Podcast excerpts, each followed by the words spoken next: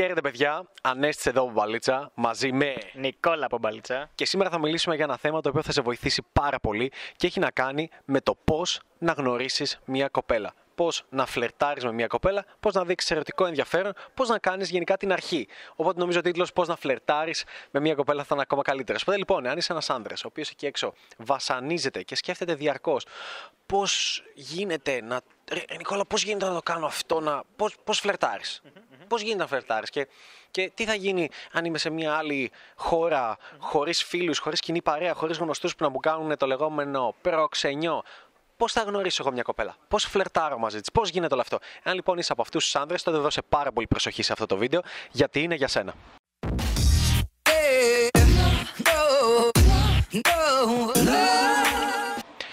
Λοιπόν, για αρχή θέλω να δώσω το μικρόφωνο στον Νικόλα για να κάνουμε μια φορά έτσι, μια διαφορετική αρχή, να μην ρεϊτζάρω εγώ και με ε, ρυθμίζει ο Νικόλας, οπότε θα αφήσω τον Νικόλα να ρεϊτζάρει. Οπότε έχω την εξής ερώτηση, Νικόλα. Ε, πώς φλερτάρεις με μια κοπέλα; Για πάμε στα back to the basics. Ανέστη, πρώτα απ' όλα θα σου τονίσω ότι για μένα όταν ξεκινούσα την παλίτσα και ο λόγος έτσι που με έκανε να ψαχτώ και το έψαξα και το κοίταξα, ήταν γιατί αυτό ήταν το κύριο πρόβλημά μου. Ήμουνα σε φάση, οκ, πώς γνωρίζεις γυναίκες; Γιατί τι συνέβαινε; Όλες τις κοπέλες τις οποίες γνώριζα, αναγκαστικά είχε μπει ένα frame γιατί μέσω του κοινωνικού μου κύκλου που ήταν τελείως φιλικό. Είτε ήταν από τη σχολή μου, ε, είτε ήταν από την παρέα όταν βγαίναμε έξω, πηγαίναμε για κάνα ποτό και γνώριζα. Όποιες κοπέλες λοιπόν γνώριζα, είχαμε έναν πάρα, πάρα πολύ φιλικό επίπεδο. Οπότε λοιπόν με παραξένευε πάρα πολύ το πώς γίνεται κάποιους άντρες ή γυναίκες να τους βλέπουν ερωτικά και με κάποιους άλλους να είναι τελείως casual η κουβέντα, να είναι σε πολύ φιλικό επίπεδο και αναρωτιόμουν το. Εδώ, εντάξει, μέχρι στις κομπλέ. Και αναρωτιόμουν λοιπόν πώς συμβαίνει αυτό. Αναρωτιόμουν λοιπόν πώς αποφασίζουν. Α, μωρέ. Αναρωτιόμουν λοιπόν που λες, Ανέστη. Συνεχίστε εσείς. Μια χαρά. Να είστε καλά. Για πες. Πέρασε ντόγκος, δεν γίνεται. Ε, ναι. Αναρωτιόμουν λοιπόν πώς αποφασίζουν οι γυναίκες το ποιους άντρες θα μπορέσουν να δουν ερωτικά και ποιους τους βλέπουν απλά σε φιλικό επίπεδο. Και αυτό με προβλημάτιζε πάρα πολύ. Το επόμενο λοιπόν πρόβλημα που είχα ήταν ότι ακόμα κι άμα σε κάποιες κοπέλες εν τέλει, τελείω ακαλυμπράριστα έτσι, έδειχνα κάποιο ερωτικό ενδιαφέρον, ήταν πάρα, πάρα πολύ λίγες αυτές οι γυναίκες. Οπότε το άλλο που με προβλημάτιζε ήταν το πώς γνωρίζεις γυναίκες. Έβλεπα π.χ. στα Σύριαλ, έβλεπα στις ταινίες, έβλεπα έτσι παίχτες. Βλέπε Californication, βλέπε τέτοια και, και αυτό με παρεξένευε γιατί έλεγα ότι ξέρεις, στις σειρές και στο σινεμά και στην κινηματογράφο παρουσιάζονται τόσο εύκολα και οργανικά σενάρια. Π.χ. στο καφέ τυχαίνει να πιάσουν κουβέντα και μετά βγαίνουν ή κάτι τέτοιο. Και τα βλέπα όλα αυτά και έλεγα Wow, τέλειο, αλλά αυτό δεν συμβαίνει σε μένα. Γιατί εμένα δεν μου συμβαίνει κάτι τέτοιο. Και θυμάμαι να, να θυμώνω λιγάκι με αυτό. Θυμάμαι να με τσαντίζει, να λέω Μα γιατί δεν συμβαίνουν όλα αυτά τα ωραία σενάρια σε μένα. Και το κύριο πρόβλημά μου λοιπόν ήταν το πώς γνωρίζουμε εν τέλει γυναίκες. Όχι μόνο λοιπόν πώς τις γνωρίζουμε, αλλά και το πώς παρουσιάζουμε τον εαυτό εαυτό μας σαν πιθανό εραστή. Ποια είναι η διαφορά, πότε τα πράγματα είναι φιλικά και τι είναι αυτό το οποίο βάζει τη, τη σπίθα και βάζει τις σωστές βάσεις, ώστε η συνέχεια της αλληλεπίδρασης να αλλάξει και από φιλική να γίνει ερωτική. Να μην σε βλέπεις σαν Α, κάποιος που γνώρισε αυτός ο, ο Νικόλας. Χαβαλέχ, καλό παιδί. Να τον πάρουμε για κάνα ποτό και πώς γίνεσαι από αυτό το Wow, ο Νικόλας, πολύ σεξι. Ωραίος τύπος, λες να θέλει να βγούμε. Πώς λοιπόν υπάρχει αυτή η λεπτή γραμμή και αυτή η διαφορά; Αυτές λοιπόν είναι οι βάσεις για μένα, Ανέστη. Και άμα θέλεις, λοιπόν, θέλω έτσι πολύ να ακούσω την άποψή σου, να, να μου πεις πώς θα διαχωρίζεις. Ε, θέλω να αναφέρουμε πρωτού διαχωρίσουμε τις βάσεις. Θέλουμε να πούμε γιατί πολύ σωστά αναφέρθηκες στην ε, mainstream κοινωνία, mm-hmm. στο mainstream κόσμο, στις ταινίες, πώς ε, τα έβλεπες όλα αυτά και σου σπάγαν τα νεύρα. Και βασικά θέλω να πούμε λίγο ποιοι είναι αυτοί οι εν τέλει mainstream τρόποι. Ποιος είναι ο τρόπος που η κοινωνία γνωρίζει, φλερτάρει, γνωρίζει ένα πιθανό εραστή. Για να τα βάλουμε λίγο κάτω και να δούμε ότι, Νικόλα, mm-hmm. αυτό είναι το φυσιολογικό. Mm-hmm. Δηλαδή αυτό θεωρείται από την κοινωνία φυσιολογικό. Δηλαδή α τα πιάσουμε λίγο με τη σειρά ότι μας έρχεται. Από τα πιο ακραία ε, που υπήρχαν στην αρχή, ε, γραφεία συνοικεσιών. Ναι, okay. είναι, δεν είναι πολύ classic μετά από μια ηλικία. Ναι, μετά τα 40 κτλ. Δεν είναι ναι, πολύ. Μεγάλος, ναι. Είναι πάρα πολύ classic το γραφείο συνοικεσιών. Και ακόμα και τώρα υπάρχουν αγγελίες που μπαίνει ο άλλος και γράφει. Είμαι ευκατάστατος, έχω δικό μου αμάξι. Είμαι εμφανίσιμος, έχω αυτό και ψάχνω μια κοπέλα εμφανίσιμη, τέτοια ηλικία και 10 χρόνια νεότερη και.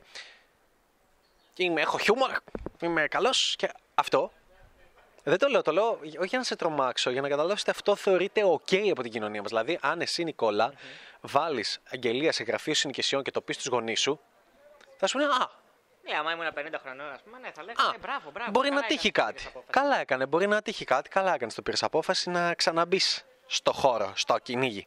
Να σου βρούνε καμιά Ρωσίδα. Αυτό, ένα. Δεύτερον, υπάρχουν οι βίζιτες. Εντάξει, που θεωρούνται πώς να κάνεις σεξ ένα κλασικό με βίζητες. οκ. Τρίτον, υπάρχουν αυτό που λέμε από την κοινή παρέα. Θα γνωρίσει μια κοπέλα και θα, είναι, θα έχει μια φίλη της που θα ψάχνετε, θα σου κάνει προξενιό και θα πει Α, καλώς συνεργαστεί, να στο γνωρίσω. Και θα σε γνωρίσει με αυτόν τον τρόπο, θα βγείτε double date, θα βγείτε όλοι μαζί και θα γνωριστείτε σαν παρέα. Το οποίο ίδιο πράγμα ήταν και στο πανεπιστήμιο, έτσι δεν ήταν Νικόλα; Στο σχολείο, οπότε αν δεν ήσουν ο αλφα cool τύπος στο σχολείο, τελείωσες. Δεν έχει γκόμενες. Στο πανεπιστήμιο επίσης, και δεν εννοούμε στο πανεπιστήμιο σε όλες τις σχολές του πανεπιστημίου, εννοούμε στο, στη δικιά σου σχολή. Να είχε κοπέλες, αυτό να ευχόσουν. Ε, μετά, μετά τίποτα φίλους θα γνωρίσει στο στρατό, να έχουν κοπέλες. Ε, μετά καμιά φορά άντε που θα βγεις να τύχει να μεθύσετε ή να σε μιλήσει καμία, ε, να τύχει κανένα τέτοιο, κανένα πάρτι. Αυτή είναι πάνω κάτω η τρόπη. Και μετά τα χόμπι. Ναι. Το μεταπτυχιακό που σου κάνεις, θα γνωρίσει και εκεί οι κοπέλες, θα σε ξαναγκάσουν τις πρώτες μέρες στο opening week. Ίσως και το διδακτορικό ή να κάνεις διδακτορικό απλά για να γνωρίζεις γκόμενες. Αυτά. Ανέστη, δεν είναι τυχαίο το ότι ο περισσότερος κόσμος κάνει το περισσότερο σεξ όταν πάει Εράσμου. Όλους τους άντρες, άμα ρωτήσεις ποια Ναι. περίοδο της ζωής τους κάνουν το πιο πολύ σεξ, θα πει Ε, τους πρώτους μήνες που πήγα Εράσμου. Πρόσεξε, τους πρώτους Τους πρώτους μήνες. Γιατί; Γιατί ήταν ένα περιβάλλον που αναγκαστικά σε ανάγκασε να γνωρίσεις περισσότερο κόσμο. Ναι. Έτσι. Ε, και εδώ να τονίσουμε ότι αυτό που για μένα είναι το πιο συχαμένο είναι ότι ουσιαστικά το dating life του μέσου άντρα τελειώνει στα 27. 26. Εκεί που τελειώνει το μεταπτυχιακό, εκεί που τελειώνει το διδακτορικό. Ε, ε, δηλαδή, αν, ειδικά αν όλος διακόψει από αυτά, κάπου στα 26-27 τελειώνει. Είναι πλέον ε, από τη δουλειά. Ε, πήγα δουλειά και γνώρισα την άλλη που δούλευε εκεί. Από αυτό. Δεν υπάρχει κάτι. Και αυτό είναι normal. Αυτό είναι οκ. Δηλαδή, είναι, η πλειοψηφία των ανδρών είναι οκ μέχρι να πεθάνουν να είναι αυτό. Το άλλο μου πρόβλημα είναι ότι γενικότερα έτσι, έβλεπα τώρα. που- Θέλω να συνεχίσω έτσι, να το τονίσω αυτό για, τη- για το σινεμά, για τις ταινίες, για όλα αυτά τα σενάρια. Γιατί φαίνονταν όλα τόσο ωραία φτιαγμένα, τόσο οργανικά. Πήγαινε το flow της συζήτησης τόσο, τόσο όμορφα και πραγματικά ήταν παράπονο για μένα το όλα αυτά γιατί δεν μου συμβαίνουν. Έτσι. Πάντα ο πρωταγωνιστής δεν είχε ποτέ να κάνει το δύσκολο πράγμα, να αντιμετωπίσει λίγο awkwardness. Όχι, τα πάντα πήγαιναν τέρμα smooth. Παράδειγμα, ποτέ δεν δείχνει μια ταινία κάτι περίεργο, όντω. ναι, έβλεπες τον πρωταγωνιστή, ξέρω εγώ, και χτυπιόντουσαν τα σκαμπό δίπλα-δίπλα στον μπαρ. Οπότε ξεκίναγαν και πιάνανε κουβέντα. Θυμάμαι στο μαύρο κύκνο, στον Black Swan, πάει η Natalie Portman στο, στο μπάνιο και όταν γύρισε ήταν η Μίλα Κούνης και ήδη μίλαγε με δύο άντρες. Οπότε δεν έπρεπε να δείξει καν το, το, την awkward φάση, το ότι οι άντρες ενδεχομένως να τις να τις προσέγγισαν. Ε, θα τύχαινε αναπτήρας, ή σε καφετέρειε, ξέρω εγώ, θα τύχαινε να χτυπήσουν, να κάνουν μπάμπο ένας πάνω στον άλλον. Είτε ότι πέφτουν τα βιβλία. Πέφτουν, ναι, κάτι τέτοιο, μπράβο. Fun story σε αυτό. Lol. Fun story. Ήμουνα, ήμουνα πρώτο έτος. Ναι. Πρώτο προς το δεύτερο, βασικά. βάζ- Μήπως όχι, δεν το έκανες το επικοινωνία, έκανα. Το, το έκανα κυκλοφορείς, επιτευμένα. κυκλοφορείς. Όχι, όχι, όχι. όχι. Ε, Έκανα το εξής. Έκανα το εξής. Λοιπόν, περι- περιμένω. Αυτό είναι τελείως fun story. Είναι πολύ αστείο. Λοιπόν, περιμένω στην. Ε, Πώς να το πω, γραμματεία της σχολής.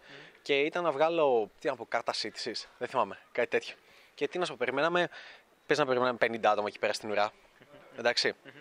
Οπότε 50 άτομα είμαστε στην ουρά. Περιμέναμε, ξέρεις, σαν τα βλαμμένα εκεί πέρα για να βγάλουμε κάρτα. Και είμαι εγώ και από πίσω μου και δίπλα μου είναι μια πολύ ωραία Ρωσίδα που μου άρεσε πάρα πολύ. Και λέω, θα το κάνω όπως στις ταινίες. Και κάνω αυτό, Νικόλα. Κάτσε αλλά να είσαι στο πλάνο. και αφήνω, αφήνω να πέσει η ταυτότητά μου. Και μου λέω, σου έπεσα. Α, λέω, ευχαριστώ πολύ. Και μου τη δίνει. Και, και θυμάμαι το είχα κάνει επίτηδες για να δει την ηλικία μου, δεν κατάλαβα. Είμαι πιο μεγάλο με αυτήν. Αυτή- σίγουρα αυτό θα αυτή- ναι, κοίταγες, ναι, ε. Δεν ξέρω, δεν ξέρω καν γιατί το σκέφτηκα. Και μετά αφήνω, φίλε, όλα τα χαρτιά να πέσουν. Όλα. και πέφτουν όλα κάτω. Και τα σηκώνει και τα σηκώνω κι εγώ όπως στι ταινίες. Και δεν ξέρω πώς μου έτυχε τότε. Και το έκανα point out. Και την ώρα που τα, σηκώ, τα σηκώναμε, της λέω: Τώρα είναι όπω στι ταινίες, θα πρέπει να ερωτευτούμε. και δεν ξέρω γιατί μου βγήκε. Το έπαιξα πολύ cool. Και βγάλαμε την κάρτα, το έπαιξα πολύ cool. Της λέω: Α, έλα μαζί μου, έχω να βγάλω μια έξτρα σκανάρισμα. Μα θες». Ήρθε, τα λέγαμε. Περιτώ να σου πω ότι αυτή η κοπέλα ήταν, με φώναζε ανέστηλα. Εγώ, εγώ είχα τότε κοπέλα. Okay. Οπότε το ψηλό έγραφα και ήταν πιο ωραία, ήταν πολύ ωραία. Λέγαμε τελείως νουμπάς. Και το έπαιζα δύσκολο, ας πούμε. Ότι εντάξει, τώρα δεν, δεν γίνεται και δεν είναι σωστό. Και η κοπέλα, φίλε, ήθελε. Ε, Όχι, ή- να είμαστε, να μου λέει, έλα στη βιβλιοθήκη. Και πάω στη βιβλιοθήκη του ΠΑΜΑΚ, στο πανεπιστήμιο. Και να με κρατάει από εδώ και μου λέει Όχι, δεν φεύγεις. Να με κρατάει η ίδια γκαζέ. Και λέω Εσύ πρέπει να φύγω, έχω μάθημα. Να με, να με φασώνει η ίδια να κάνει. και, και να με έχω στο στυλ. και, να, και, να, και να με έχω στο στυλ. Μετά από κάποιες μέρες, εσύ δεν, δεν είναι σωστό. Πρέπει να τα, πρέπει να τα αφήσουμε. δεν, δεν κάνει. Το οποίο την άνα ακόμα περισσότερο. Και έλεγε Εντάξει, δεν θα σε βιάσουμε κιόλας. Και αυτή σε μένα. Μα ότι είναι κακό παράδειγμα για το βίντεο γιατί θα βγουν. ναι, και θα το κάνουν. Δούλεψε για τον Ανέστη, τέλεια. Πάμε όλοι με χαρτοφύλλα. Το αστείο είναι. Λέμε, λέμε αυτό το πράγμα, αλλά το αστείο είναι ότι δούλεψε. Αλλά δεν δούλεψε ότι άφησα τα χαρτιά να πέσουν. Δούλεψε ότι έπαιξα ωραία από εκεί και πέρα. με το άτυπο το οποίο είχαμε. Μια πολύ ωραία κοπέλα. Ε, αυτό το αστείο, αλλά ναι, προφανώς παιδιά η ζωή δεν είναι έτσι. Η ζωή δεν είναι...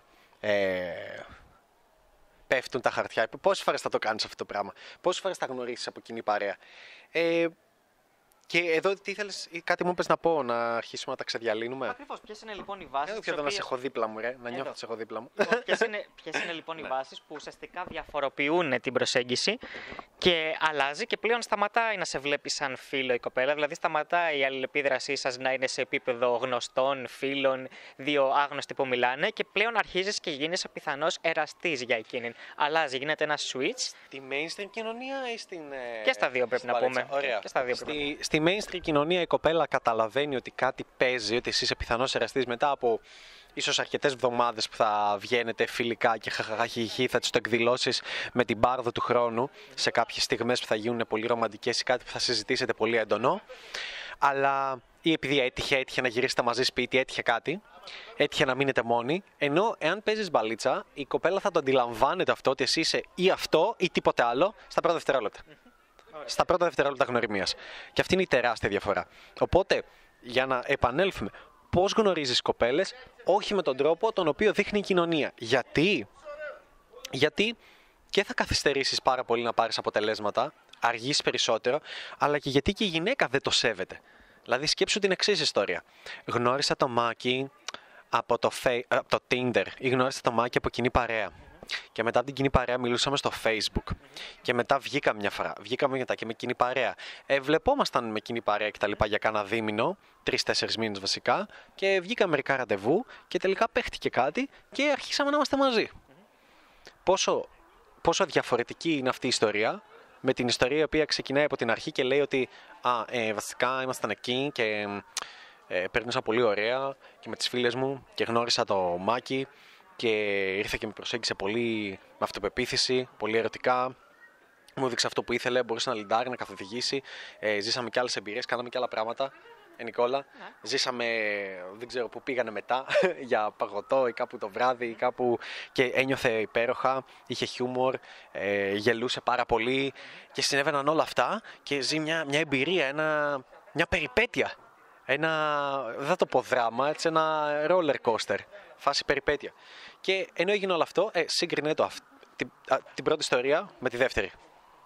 Πραγματικά, έχει κάποια σύγκριση; Ε, τι θα γουστάρει να πει στις φίλες, τι θα γουστάρει να αναφέρει; Την πρώτη ιστορία ή τη δεύτερη; Τι είναι πιο cool για να λέει Αχ, εμείς γνωριστήκαμε έτσι. Ακόμα και στις ταινίες, αν το δεις, τις full ρομαντικές ταινίες, έτσι το δείχνει να γνωρίζονται. Όχι το βαρετό επί τέσσερις μήνες, που ίσως να το κάνουν για λόγους πλάνου, λόγους σεναρίου, ότι δεν μπορούμε να δείξουμε τέσσερις μήνες τι έγινε. Αλλά. Πάλι το cut που σου δείχνει. Ναι. Είναι ουσιαστικά προσωμείωση. Ναι, είναι αυτό. Το cut σου δείχνει αυτό. Δηλαδή, από, θυμάμαι Καλά, How Met Your Mother, okay, βέβαια, βέβαια αυτό δεν ήταν, ήταν λίγο μιλούσε για φλερτ πρακτικά. Αλλά θυμάμαι ακόμα και στο How Met Your Mother είχε δείξει κάτι πολύ ωραίο. Είχε κάνει ο Ted, νομίζω ο Ted το είχε κάνει, είχε κάνει fast date με μια, ένα σε ένα λεπτό. Ωραία, πολύ ωραία. Το οποίο, γιατί ήταν super γαμάτο και super wow και super ε, ερωτικό και τι θες πες το. Και το οποίο ήταν απίστευτα γαμάτο.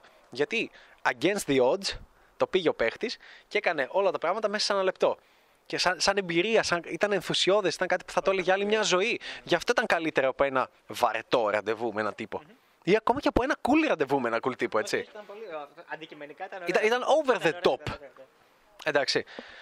Οπότε για μένα αυτός είναι ο τρόπος με τον οποίο γνωρίζεις γυναίκες και πρέπει να εκδηλώνεις το ενδιαφέρον σου από την αρχή. Και όχι αυτό που σου διδάσκει η mainstream κοινωνία. Ε, αλλά εδώ υπάρχουν και άλλα πράγματα, Νικόλα, τα οποία εκνευρίζουν. Mm-hmm.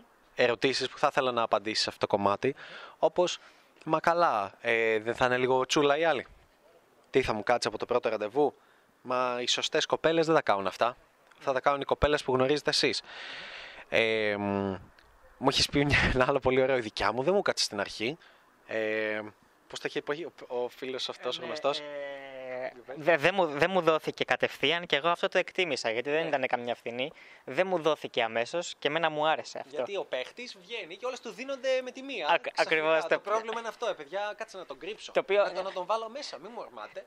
υπονόησε το ότι ε, επιτέλους εγώ βρήκα μια, γνώρισα μια η οποία δεν μου δόθηκε κατευθείαν. Αχ, επιτέλους, ξέρω εγώ και το εκτίμησα εγώ αυτό. Αυτό υπονοεί ουσιαστικά ότι αυτός ο τύπος έχει βαρεθεί να βγαίνει και όλες λυσάρες του ορμάνε και λέει Αχ, παιδιά, επιτέλους, πότε θα βρω μια να μην μου δοθεί κατευθείαν. Πω, πω, σπανίζουν αυτές οι κοπέλες τις μέρες μας. Αυτό υπονοεί, το οποίο εξίσου εννοούμε ότι εκνευριστικό. δεν, Ναι. το οποίο δεν ισχύει για το συγκεκριμένο άτομο, εντάξει. Νικόλα, Ναι. είναι αυτό εξίσου εκνευριστικό. Ναι. Με αυτό που λένε οι mainstream εκπομπές. Παιδιά στις μέρες μας το σεξ είναι πολύ εύκολο. Ναι, Αλλά πω, αυτό είναι πω. Πα- Όχι, σκάσε. Σκάσε. Βούλωστο. Δεν είναι πολύ Ναι, εύκολο. όταν είναι, το λέει- είναι εύκολο για τη super hot Όταν το woman, λέει αυτό, ναι. καινούριο ή Ναι. μια αντίστοιχη Ναι, γκόμενα, είναι- είναι προφανώς. εύκολο, προφανώς. Γιατί από τη δική της οπτική είναι πανέμορφο. Αλλά εμένα με ενοχλεί όταν ο χοντρούλης περίεργος τύπος που έχει δίπλα της η καινούριο στο πάνελ Ναι, λέει, ναι. συμφωνεί. Και είμαι σε φάση, φίλε, ξέρω ότι εσύ δεν έχεις την αυθονία της καινούργιου. Τι συμφωνείς και λες, ναι. Θε να το παίξεις και εσύ μάγκας εκείνη την ώρα και είναι λέει. πανεύκολο. Ναι, φυσικά στι μέρες μας το, το σεξ είναι πανεύκολο. Το να βρεις μια γυναίκα που πραγματικά Ui, αυτό ταιριάζεται. κάποιος Που δεν, το, δεν του είναι πανεύκολο, δεν το έχει και τρελαίνει στη ζωή του. Και Εσύ αισθάνεται δεν ξέρω, άσχημα. το εν- έχεις, ας εν- πούμε. ου, πάρα πολύ. Γιατί αισθάν- αισθάνεται ότι. Ε, ότι όχι, το αντίστοιχο του υπερτερεί. Η- Υποέρτερ, τέλος πάντων, δεν ξέρω πώς είναι το αντίστοιχο του υπερτερεί. Ναι, οκ. Αλλά Δεν υπερτερεί. δεν υπερτερεί. Ναι. Αισθάνεται ότι. Ότι έχει έλλειψη τέλος πάντων από κάτι. Αισθάνεται ότι είναι περίεργος. Αισθάνεται ότι όλοι οι υπόλοιποι έχουν μια δεξιότητα που αυτός δεν έχει. Άρα κάτι πάει λάθος με αυτόν. Λέει, wow, για να λένε όλοι ότι το σεξ της μέρε μας είναι πάρα πολύ εύκολο και εγώ να μην το έχω εύκολα. Άρα αυτό συμβαίνει ότι κάτι είναι λάθος πάνω μου. κάτι δεν πάει καλά μαζί μου. Και εγώ πάρα πολύ. Θυμάμαι να λένε όλοι, Α, εντάξει, το μόνο εύκολο. Μέχρι που, α, αφ- εφόσον έπαιζα μπαλίτσα, άρχισα να καταλαβαίνω ότι και οι πολύ ωραίοι οτιδήποτε που λένε είναι πολύ εύκολο. Ενώ απλά έχουν μια κοπέλα και της την πέφτουν κάποιες που είναι δύο-τρεις μονάδες κάτω από αυτούς. Όχι το full potential που θα μπορούσαν να έχουν. Και ε, ναι, οκ, η πανέμορφη κοπέλα να λέει ότι είναι πολύ εύκολο γιατί έχει abundance, αφθονία επιλογών και cool επιλογών, όπως μια όμορφη γυναίκα θα λέει: Ε, βασικά όλοι οι άνδρες έχουν αυτοεπίθεση και μιλάνε, όλοι είναι πέφτουλες, όλοι είναι μαλάκες. Ε, όχι. Απλά τους υπόλοιπους τους διαγράφεις από το μυαλό σου, δεν τους θυμάσαι ποτέ και θυμάσαι μόνο τους cool. Και, και εμένα με εκνεύριζε και μου δημιουργούσε, δημιουργούσε ανασφάλεια, ειδικά όταν ήμουν μικρότερος. Ειδικά νομίζω όταν περνάς πανεπιστήμιο και γίνεται αυτό και σου λένε όλοι τις κλασικές παπαριές για το πόσο εύκολο είναι, ε, πόσο αυθονία θα έχεις σε αυτό το τομέα, πόσο δεν θα χρειάζεται να κάνεις τίποτα και απλά θα βγαίνεις και πόσο γενικά εύκολο είναι το σεξ και πόσο πολύ κάνεις σεξ. Και ο- ο- όλοι γενικά θέλουμε να δείξουμε πόσο εύκολο είναι και πόσο πολύ κάνουμε. Αλλά εν τέλει, εγώ βλέπω τους άντρε κατά πλειοψηφία να είναι στα ίντερνετ καφέ, να παίζουν video games συνέχεια, να είναι κλεισμένοι μέσα. Εγώ δεν βλέπω πλειοψηφία ανδρών να βγαίνει έξω. Βλέπω πλη- πλειοψηφία γυναικών να είναι έξω. Βλέπω το 70% των γυναικών να είναι έξω και το 20% των ανδρών να είναι έξω. Να συμβαίνει αυτό το πράγμα. Αυτό βλέπω εγώ. Βλέπω τους άνδρες να μην ασχολούνται ε, με αυτό το ζήτημα, να μην μιλάνε για αυτό το ζήτημα. Έχουν παραιτηθεί γιατί δεν το έχουν αυτό το ζήτημα. Γιατί δεν ασχολούνται με αυτό το κομμάτι. Βλέπω τους άνδρες να λένε ε, εντάξει, έχω πάει στη ζωή μου με 10, είναι πάρα πολλές. Πάμε 10. Είναι πάρα πολλές. Τι λες τώρα. Και η κοπέλα να έχει πάει με 50-60 και απλά να λέει ψέματα έχει πάει με 8, με 7. Και άμα, άμα, άμα μάθουν την αλήθεια για την κοπέλα του, θα αισθανθούν τόσο άσχημα που δεν θα μπορούν να το δεχτούν. Ε, κάτι πάρα πολύ εκνευριστικό το οποίο διαστερβλώνει πολύ τα δεδομένα σε αυτό το τομέα. Του πόσο εύκολο είναι όλο αυτό. Ότι όχι, σκάσε, δεν είναι εύκολο. είσαι είσαι ψεύτης. Δεν είναι εύκολο. Δεν είναι εύκολο. Σαν λες, ε, στι μέρε μας είναι εύκολο να βγάλεις λεφτά. Όχι, δεν είναι. Πάλι θέλει κόπο δουλειά, ευφυα, συγκεκριμένα πράγματα που θα κάνεις, μεθόδους. Αλλά δεν ξέρω εκτός και αν το εννοούν για visitors.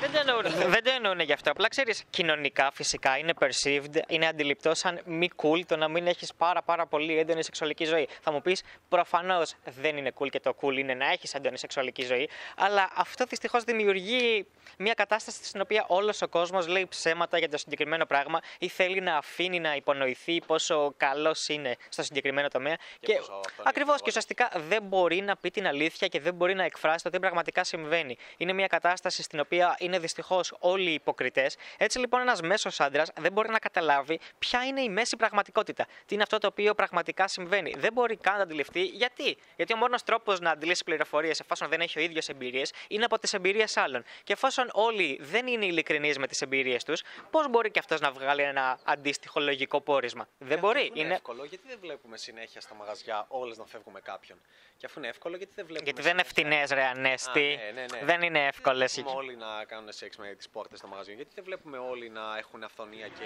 και γιατί βλέπουμε άντρες να κλαίγονται και να στεναχωριούνται που είναι μόνοι τους και να λένε Είμαι μόνος τρία χρόνια και προσπαθώ να ξεπεράσω την πρόβλημα, αφού είναι πανεύκολο.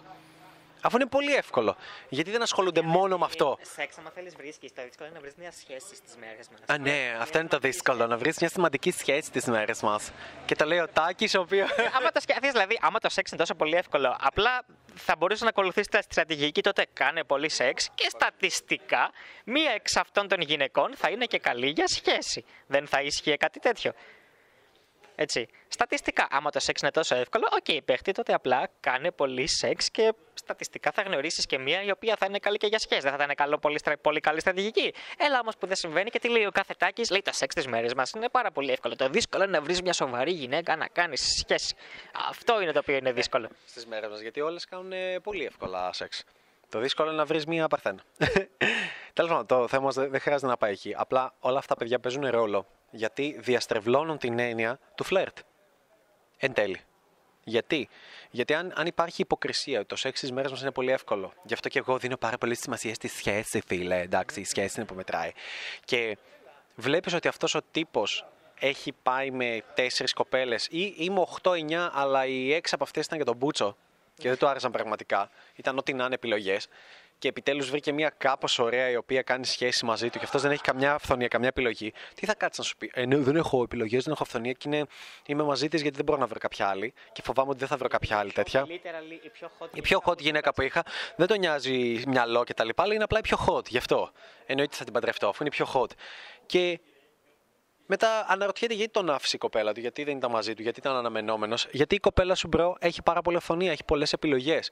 Εσύ δεν έχεις. Λυπάμαι, είναι αλήθεια. Και εκεί είναι που παρεβιάζεται το φλερτ και μπερδεύεται. Και ίσως αυτό να πούμε και να το σταματήσουμε για να μην γίνει τεράστιο το βίντεο, γιατί ήδη κάπου στα, στη μισή ώρα θα είναι. Να πούμε το εξής, ότι ο λόγος που ο κόσμος δεν ξέρει να φλερτάρει είναι αυτό το ψέμα. Είναι αυτή η διαστρεβλωμένη αλήθεια. Γιατί αν έλεγε ο κόσμος, ρε παιδιά, ρε παιδιά, ας μαζευτούμε όλοι μαζί, εμείς οι άντρε, και να πούμε τι γίνεται. Τι γίνεται εδώ πέρα, θα είμαστε και θα παίζουμε video games όλη τη μέρα; Θα κάνουμε και καλά χόμπι για να λέμε ότι ασχολούμαστε, θα ασχολούμαστε με το πώς να βγάλουμε λεφτά, γιατί και καλά αυτό μας νοιάζει. Ενώ πρακτικά το κάνουμε για να έχουμε γυναίκες να μας φέρει αυτό το πράγμα. Θα καθόμαστε και να ασχολούμαστε με το σώμα μας ή να χωρίζουμε για να λέμε Θα πάω γυμναστήριο για να δει τι χάνει. Κάνω μπράτσα και θα, θα δει τι χάνει. Ε, αντί να κάτσουμε όλοι μαζί και να το συζητήσουμε πόσο βλακεία είναι αυτό. Και να το δεχτούμε ότι είναι βλακεία και να δεχτούμε ότι είναι ψέμα, λέμε όλοι, ε, εντάξει, το μόνο εύκολο στις μέρες μας είναι το σεξ. Εγώ, μην βλέπεις που εγώ κάθομαι στο γυμναστήριο, είναι γιατί αγαπώ τη δική μου βελτίωση. Build it, they will come. Εγώ κάνω focus που λέει ε, οι γυναίκες μπορεί να σου φάνε λεφτά, αλλά τα λεφτά δεν θα σου, με τα λεφτά δεν θα χάσεις ποτέ γυναίκες. Κάπως έτσι. Οπότε βγάλε λεφτά. Κάτι quote στο Instagram. Και σε φάση, ότι τι ρε bro, αν, αν υποθέσουμε θα δουλεύεις από τα 17 σου μέχρι τα 30 σου για να πεις ότι θα βγάλεις κάποια λεφτά. Από τα 17 μέχρι τα 30 η στρατηγική είναι oh, don't chase. Μην ασχολείσαι με γυναίκες, ασχολείσαι μετά τα 30. Το έχω ακούσει αυτό και το βλέπω και από κανάλια που να το παίζουν πολύ γαμάτοι στο εξωτερικό. Και λέω κάτσε ρε bro. Δηλαδή εννοεί ότι τα 17 μέχρι 30 δεν θα ασχοληθώ καθόλου με γυναίκες και ξαφνικά στα 30 δεν θα είμαι καθόλου περίεργος. Καθόλου περίεργος, ε. Να απλά, ε, τώρα εγώ θα ασχοληθώ με γυναίκες επειδή έχω λεφτά. Θα είσαι ένας περίεργος με λεφτά. Ε, αυτό, guys. Το, το φλερτ ουσιαστικά είναι ένα skill. Είναι μια ικανότητα. Και αυτό το έγραφα και στο challenge ε, χθες, καθόμουν και έγραφα στο laptop για το university. Και λέω το εξής, ότι ναι, γιατί κάποιοι λένε Α, το φλερτ ή το έχει ή δεν το έχει, γεννιέσαι ή δεν γεννιέσαι. OK, okay, υπάρχουν αυτή η κατηγορία. Υπάρχει αυτός που το έχει, ναι. υπάρχει αυτός που δεν το έχει, υπάρχει όμως και αυτός που το μαθαίνει. Ναι. Αυτός που μπορεί να το μάθει. Και πίστεψέ με, Όλοι μπορούν να είναι σε αυτήν την κατηγορία που το μαθαίνουν. Όλοι μπορούν να το μάθουν, όλοι μπορούν να γίνουν καλύτερα. Από εκατοντάδες μαθητές που είχαμε, από δικούς μου κολλητούς, από τον ίδιο μου τον εαυτό, από ανθρώπους που λες δεν έχουν στον ήλιο μοίρα και τους βλέπω να έχουν αλλάξει τρομερά, να έχει αλλάξει δραματικά η ζωή τους. Όλοι αλλάζουν σε ένα βάθος διετίας, τριετίας, πενταετίας, δεκαετίας για τις πιο hard case περιπτώσεις. Αλλάζεις εντελώς. Γίνεσαι ένας τελείως διαφορετικός άνθρωπος. What's the alternative; Δεν υπάρχει εναλλακτική, αυτή είναι η μόνη λύση. Οπότε και αυτό πρέπει να κάνεις. Ε, αυτό γράψτε τελείως τα χίδια στη mainstream κοινωνία. Δεν θα σε βοηθήσει πουθενά. Δεν βοηθάει. Μακάρι να βοηθούσε να πετάς τα πράγματα σου κάτω. Μακάρι να βοηθούσε να περιμένεις την κατάλληλη που θα εμφανιστεί για σένα. Μακάρι να βοηθούσε το build it, the will come. Μακάρι να βοηθούσε να βγάζεις λεφτά και να έρχονται με τα λεφτά. Αλήθεια, θα έκανα κάθε μέρα όλο αυτό το πράγμα. Μόνο αυτό θα βγάζα λεφτά και θα πήγαινα γυμναστήριο. Όλοι μας. Μακάρι να βοηθούσε το σπόρα αμάξι, το ακριβό αμάξι ή BMW. Θα νίκιαζα μία και θα έκανα σεξ. Τι θες να μου πεις, ότι. Πόσο κάνει Νικόλα με 400 ευρώ Ναι, ναι. τη μέρα, νοικιάζεις ένα σπόρα αμάξι; 400, 400, νοικιάζεις ένα Ή 500. πολύ γαμάτο αμάξι. Μου λες δηλαδή θα νίκιαζες με 500 ευρώ ένα σπόρα αμάξι και αυτό θα σήμερα θα κάνεις σεξ με μια super hot κοπέλα και θα μπορείς να ανοίξει την κοπέλα σου; Αν κάνεις μία φορά το δίμηνο. Δε- Γαμάτος. Και τι λες, θα βγάζα λεφτά να το κάνω μία φορά το μήνα; Κα- φορά το μήνα. Θα μου έλεγε το 12 πηγαίνω με 12 super hot το χρόνο. Wow, άμα, άμα πιάνει αυτό, wow, είναι η λύση. Ε, ε, λύσαμε, χακάραμε το σύμπαν. Χακάραμε το Matrix. Τελείως. Να κάνουμε συνέχεια αυτό το πράγμα. Αλλά δεν έχει κανένα νόημα. Δεν πιάνει, δεν βοηθάει. Μακάρι να βοηθούσε. Δυστυχώς όμως δεν βοηθάει. Αυτό. Δεν έχουμε να πούμε κάτι άλλο, έτσι, Νικόλα; Οπότε για μένα να κλείσουμε με το εξής σημαντικό. Αυτή τη στιγμή που κάνουμε το βίντεο, το Μπαλίτσα University είναι δωρεάν. Εντελώς δωρεάν για 7 ημέρες. Το οποίο σημαίνει μπορείς να έχεις πρόσβαση σε υλικό, σε infield που έχουμε ανεβάσει εκεί μέσα, σε βίντεο με συνεντεύξεις με γυναίκες που λέμε κάποια πράγματα που δεν πρέπει να ακουστούν εδώ πέρα, δεν μπορούν να ακουστούν. Ε, με βίντεο για online flirt, με βίντεο τα οποία έχουμε σχετικά ε, με, με την παλίτσα στη ζωή σου. Ε, πιο περίεργα βίντεο που δεν μπορούμε να ανεβάσουμε στο YouTube και να μιλήσουμε για αυτά. Ε, σχετικά με βιβλία που προτείνουμε, αλλά και το σημαντικότερο για μένα η κοινότητα που υπάρχει, που είναι πάνω από 150 μέλη, ενεργά μέλη σε αυτή την κοινότητα, που βγαίνουν έξω, λαμβάνουν δράση, μαζεύονται στην Αθήνα, Θεσσαλονίκη, σε άλλες πόλεις γενικότερα. Και αυτό το γουστάρουμε πάρα, πάρα πολύ. Και σύν όλα αυτά υπάρχουν και challenges, αποστολές τις οποίες βάζουμε, οι οποίες μπορείς να ξεκινήσεις από το πιο χαμηλό επίπεδο και να φτάσεις πιο ψηλά και να μάθεις να παίζεις μπαλίτσα, ό,τι επίπεδο και να είσαι. Και είναι ιδανικές είτε είσαι πολύ γαμάτο, είτε είσαι μεσαίος, είτε αρχάρης, είτε οτιδήποτε. Αυτά. Το Μπαλίτσα University είναι δωρεάν. Ε, στα προηγούμενα βίντεο που το βάζαμε είχε κόστος 1,90. Ο πρώτο μήνα κόστο ενός ε, καφέ. Τώρα δεν έχει τίποτα. Είναι δωρεάν. Είναι τζάμπα. Εντάξει. Δεν υπάρχει καμιά δικαιολογία πλέον. Μπες, δοκίμασέ εδώ και πες: Χαχα, μετά από 6 μέρες βγαίνω. Χαχα, κάντο. Κάντο. Fine with it. Κάντο. Είναι εντελώς δωρεάν. Και το κάναμε για να μην υπάρχει καμιά δικαιολογία. Για να λέμε τον Νικόλα, όποιος μας ζητάει βοήθεια σε κάτι, να του λέμε: Μπρο, είσαι στο Μπαλίτσα University, είναι εντελώς δωρεάν. Αν όχι, τι νόημα έχει να μιλάμε. είναι εντελώς δωρεάν. Μπες εκεί, τα λέμε εκεί. Αυτά λοιπόν. Δεν έχουμε να πούμε κάτι άλλο. Like, subscribe, τα κλασικά. Άφησε και ένα σχόλιο από κάτω. Βοηθάει πάρα πολύ στο να αναπτυχθεί το κανάλι και να το δουν ακόμα περισσότεροι. Και μπες στο Μπαλίτσα University. Μπες. Είναι δωρεάν. Έχουμε, έχουν βάσει αλήθεια πάνω από 12 βίντεο εκεί μέσα, 13. Εντελώς δωρεάν. Δεν το πίστευα θα είναι έτσι. Είναι σαν να, σαν να δίνω κόλλο, σαν να κάνω αυτό το πράγμα κάθε μέρα. αυτό το πράγμα κάθε μέρα. Και να λέω, έλα, μπες στο Μπαλίτσα University. Μπες, μπες. Τώρα θα γίνει meme. Λοιπόν, εντάξει. Οπότε μπες στο Μπαλίτσα University. Είναι εντελώς δωρεάν. Εντελώς δωρεάν. Δεν ξέρω για πόσο ακόμα θα το κρατήσουμε αυτό το εντελώς δωρεάν. Μέχρι στιγμής το κρατάμε. Ε, και αυτά. Τα λέμε εκεί μέσα. GG. Τα φιλιά μας. Καλησπέρα παίχτες.